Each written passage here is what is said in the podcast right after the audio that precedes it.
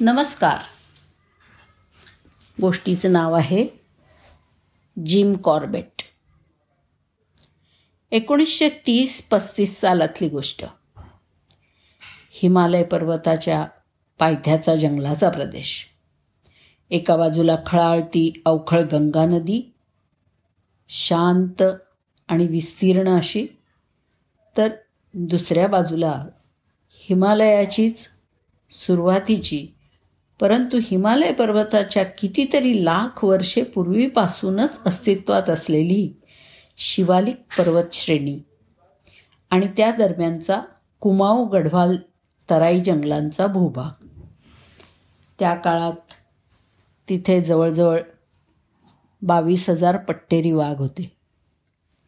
बिबटे चित्ते अस्वल यांची तर गणतीच नव्हती. मानवी लोकसंख्या मात्र अवघी तीस चाळीस हजार इतपतच मर्यादित होती. तो काळच असा होता की वाघाने एकट्या दुकट्या माणसावर हल्ला करणं ही अगदी नेहमीचीच बाब होती. अशा या काळामध्ये या भागामध्ये काही व्याघ्र महाराजांनी आपली दहशत बसवलेली होती. एक वेळ अशी होती की एकतर इथे वाघ तरी राहतील किंवा मनुष्य तरी असेल. नेपाळच्या जंगल प्रदेशात एका वाघिणीने फारच धुमाकूळ घातला होता. आठवड्याला दोन या हिशेबाने तिने जवळजवळ तीन वर्ष माणसं मारणं सुरू ठेवलं होतं. चंपावत या वाघिणीला नेपाळच्या सीमा भागातल्या लोकांनी शेकडोच्या संख्येने एकत्र येऊन ढोल ताशा बडवत भारताच्या या कुमाऊ भागामध्ये उसकलं होतं. पण त्यामुळं तिला काय फरक पडत होता? तिनं घेतलेल्या मनुष्यबळींची संख्या तोपर्यंत साडेचारशेपर्यंत गेली होती. अकरा फूट लांबीची ही चंपावत वाघीण एकदा का एखाद्या खेडेगावाच्या आसपास आली की त्या पंचक्रोशीतल्या लोकांचे सगळे व्यवहार ठप्प होऊन जायचे. शेतीची कामं मीठ मिरचीसाठी करावी लागणारी वणवण आजारी माणसाला दूर शहरात घेऊन जाणं सगळं एकदम बंद. गावाभोवती रोज सायंकाळी शेकोट्या पेटवल्या जातच दहा बाराच्या संख्येनीच लोक दिवसा बाहेर पडत.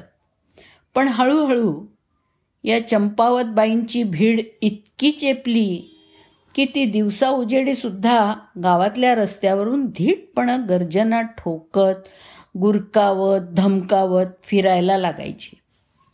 मनाला येईल त्यावेळी ती झोपड्यांमध्ये शिरून मुलांना उचलायची. अगदी बद्रीनाथ केदारनाथ यात्रांचे यात्रेकरू सुद्धा तिच्या तडाख्यातनं सुटलेले नव्हते. या यात्रा ओस पडायला लागल्या. आणि मग तिथल्या लोकांनी एकत्र येऊन आणि सरकार दरबारच्या ब्रिटिश अधिकाऱ्यांनी एका व्यक्तीला विनंतीवजा अर्ज केला.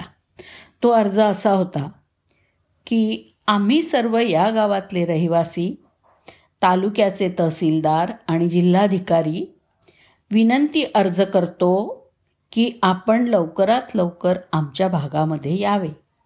आपला अमूल्य वेळ खर्चून आम्हाला त्रास देणाऱ्या या चंपावत नावाच्या राक्षसिणीला यमसदनी पाठवावे.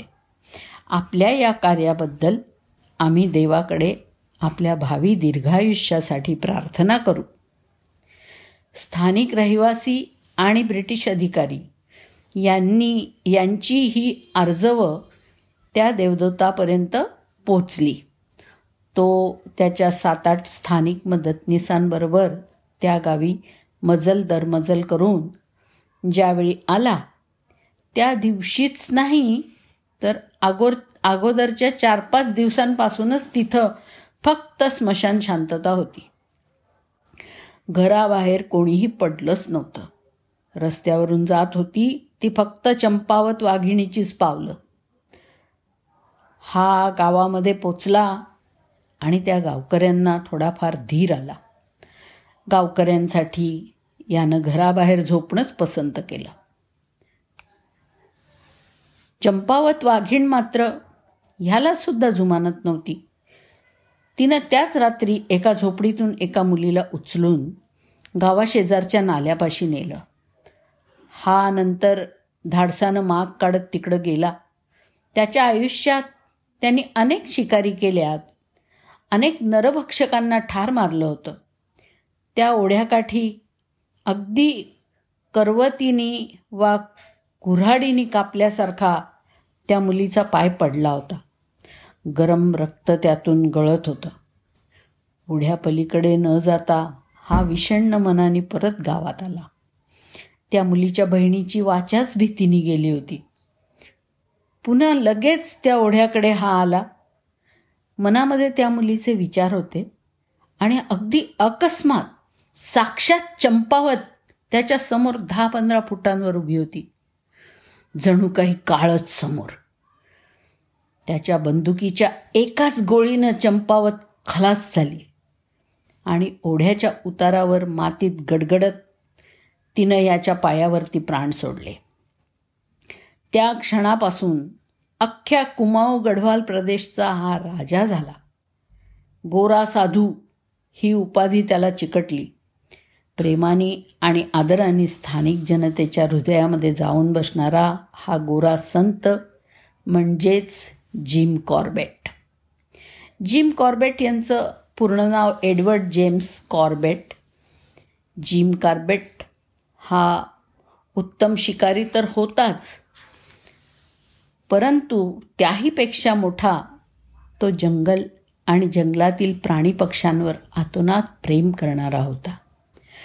मूळचे शिकारी असलेले जिम कॉर्बेट यांना लवकरच हे जाणवलं की जंगलातील नैसर्गिक वाघांची आणि इतर मोठ्या वन्यजीवांची संख्या कमी होत चाललेली आहे. म्हणून त्यांनी बंदुकीऐवजी कॅमेरा वापरून वाघ आणि अन्य वन्यजीव टिपले. फक्त नरभक्षक झालेले वाघ आणि बिबटे यांची शिकार त्यांनी केली.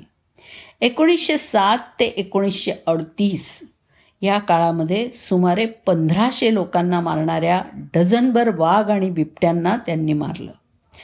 चंपावतच्या नरभक्षक वाघानं चारशे छत्तीस लोक तर पानारच्या नरभक्षक बिबट्यांनी चारशे लोकांचे बळी घेतले होते. या आणि अशाच इतर नरभक्षकांविषयी आणि जंगलातल्या त्यांच्या इतर अनुभवांविषयी जिम यांनी लिहिलेली सर्व पुस्तकं जगभर गाजली. जिम कॉर्बेट यांच्या दूरदृष्टीमुळे भारतामध्ये वन्यजीवांना अभयानी राहता यावं म्हणून अभयारण्य घोषित करण्यात आली.